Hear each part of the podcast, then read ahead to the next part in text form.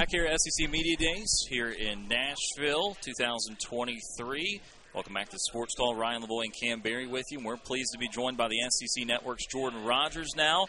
Jordan, we're here here in Nashville with you, and of course, you played your college ball here. So about time we got Radio yeah. Row here in Nash Vegas, right? Absolutely, it's a nice little change up. Yeah, how good does it feel to be back here in Nashville? And I know that we've been bouncing all over the place with media days, but but again, where you play college ball, it feels great. I tell you what, I'm the one that everyone's asking this week. Hey, where should I go to dinner? Where should yeah. I go? I'm like, hey guys, I was here in 2012.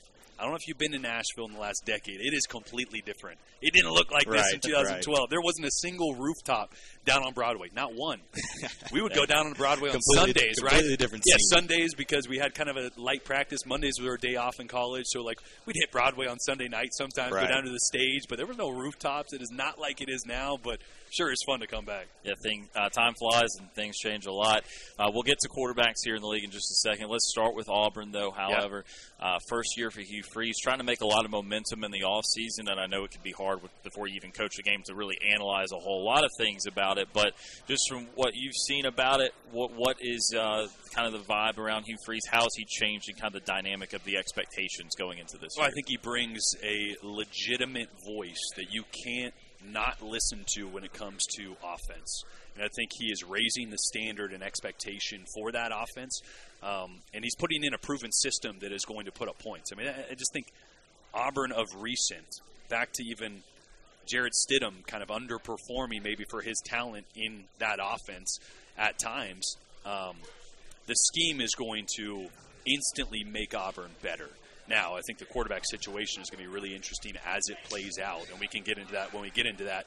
Um, but they've added pieces around the quarterback, and I think the scheme itself is going to really help instill confidence. I just feel like when I've been around this program, there hasn't been the confidence, the swagger that you need on that side of the ball to be who they should be and, the, and to, to produce like the talent that they've had at times. So I think it's a great thing.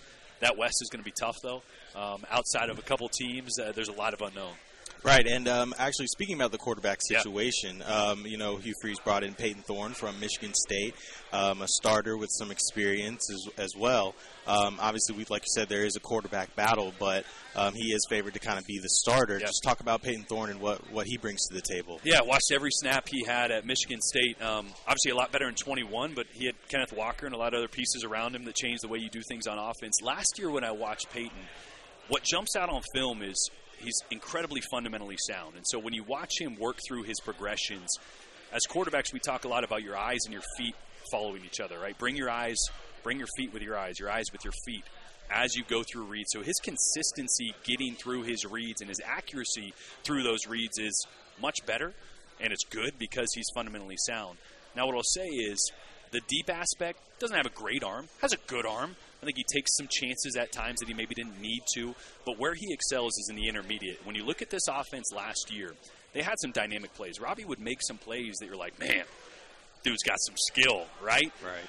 The problem was when you go back and look at the analytics, the pass plays from five yards to 20 yards, which pretty much takes out the bubble screens and the screens and the deep balls and just gets into the slants, the hooks, the curls, the dig routes, all those stuff that an offense needs to excel at to be consistent. Robbie was second to last in the entire country in completion percentage from 5 to 20 yards. Yeah, let that sink in. Yeah. yeah. Payton Thorne, kind of middle of the pack, but that's where Payton excels is all those throws that should be layups, right? right? That move the sticks, that allow an offensive coordinator to set things up. When you're not hitting those layups, an offensive coordinator has a tough time looking at that call sheet going, what do I do? Right. Because as an offensive coordinator, you want to have this plan. And you go, okay, when we complete that, here's a layup. We're going to do this and then that right? You can't do that if you have a quarterback that you're not sure is going to complete a wide open hitch or a wide open dig when it's there. So Payton brings that, um, which is why I think he'll be the guy to win the job because they need consistency. Right. They need to let their playmakers be playmakers, and you can't do that if you're missing the wide open guy way way more often than you should, which at times Robbie's done. Now, granted, quarterbacks can get better. They can improve. You guys have been around it more Absolutely. than I have, so I'm looking forward to see how much Robbie has improved. Uh, but when I watch the tape, that's what I see right now. When we're talking about a situation where we've got a guy that, that clearly can throw the football better than the other guy, but the other guy can clearly run better, and we start talking about packages for a guy that can move, because we're going to assume it's not 100%, but we're going to assume Payton Thorne wins this job. Right But Robbie Ashford has a skill set as a runner that very few people in the entire country have. Is there a way to incorporate that without breaking rhythm of Payton Thorne, or is that something that you game plan the week before and say, "Hey, Payton, there's going to be a package Yeah. for Robbie. Don't worry about it. It's not us pulling you because of a, a bad throw or anything like Yeah. that. It's just part of the game plan. How how do you got to go about talking to your quarterback through? There might be another guy that plays a little. I think you have to do that, right? I think Robbie has to have packages because coaches and teams only get a certain amount of hours on the field. You make a defense game plan for at least a handful of plays for another quarterback that's as dyna- dynamic as Robbie, then they're going to focus less on other aspects, which is always what you want. You want to make teams prep more than they have to, so they're thinking more than they should when it comes to defense. So I was that quarterback when I came to Vanderbilt. I was the athletic guy that had a package each week Right. before I ended up taking over as the full time starter. And that was how it was communicated. Hey, here's five to eight plays, and we're going to get him in on the third drive. So Payton or whoever was the starter knew that, hey, that wasn't because I just had a bad second drive. He's going to come in on the third drive. He's going to have this package of plays, and he's probably going to come in another point. So as long as it's communicated, you don't worry about kind of putting cracks in that confidence of whoever the starter is. But Auburn has to do that. I think Robbie has to play a part in a package of plays if he's not the starter, right? He still could be the starter because he's that dynamic and he's going to force teams to spend time on him every day in practice leading up to that game. Right, and uh, expanding to more quarterbacks in the SEC.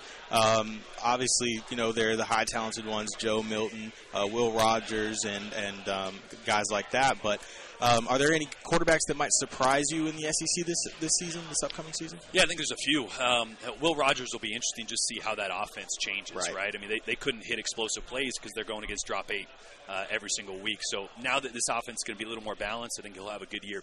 Devin Leary's a guy to watch because Kentucky gets Liam Coen back, which I think Liam is instantly, as he was before he left, one of the best offensive coordinators in the entire country. I think that highly of him. I also think their receiver group kind of got forgotten about last year because they're pretty talented. They had two years ago Will Levis in Liam's first year, Barion Brown and Dane Key, two freshmen, extremely talented, more explosive than they've had in a long time. The transfer Tayvion Robinson a couple years ago, obviously dynamic as well. And I got a chance to do Will Levis's pro day. Jordan Palmer trains Will Levis, and so I was talking to Palmer a little bit about just how talented, how fun it is to work with a guy that's as talented as Levis. He goes, but this guy, Devin, that's going to be at Kentucky next year, he could be better. So now, Will had his ups and downs. Right. Incredibly physically gifted. I think if Liam was the OC last year, I think he would have had a little better year, but the offensive line didn't give him any favors. So Devin Leary is a guy to watch because the offensive line is going to be better. Liam is a great offensive coordinator, and they have legitimate talent around him. So under the radar, and he's an, he's a guy that, that could really surprise some people this year. Yeah, it feels like more quarterbacks this year uh, having to be first year starters in Yeah. the league, and uh, so we're really excited about uh, just seeing how all these different situations work out. Jordan Rodgers with us today on Sports Call. Jordan, the time is greatly appreciated. Uh, we hope you have a great week in Nashville. I know it's just beginning, a lot of excitement. The unofficial start of the football season. Again, we appreciate you being here. Anytime, fellas, We'll see you down at Tootsie's tonight, right? Oh, Oh, I've heard about Tootsie's. I've heard about it, sounds great. Heard that's a place to be. It's one of the places. You can't go wrong, man. Absolutely. Jordan, Jordan Rodgers joining us today on Sports Call. Appreciate it.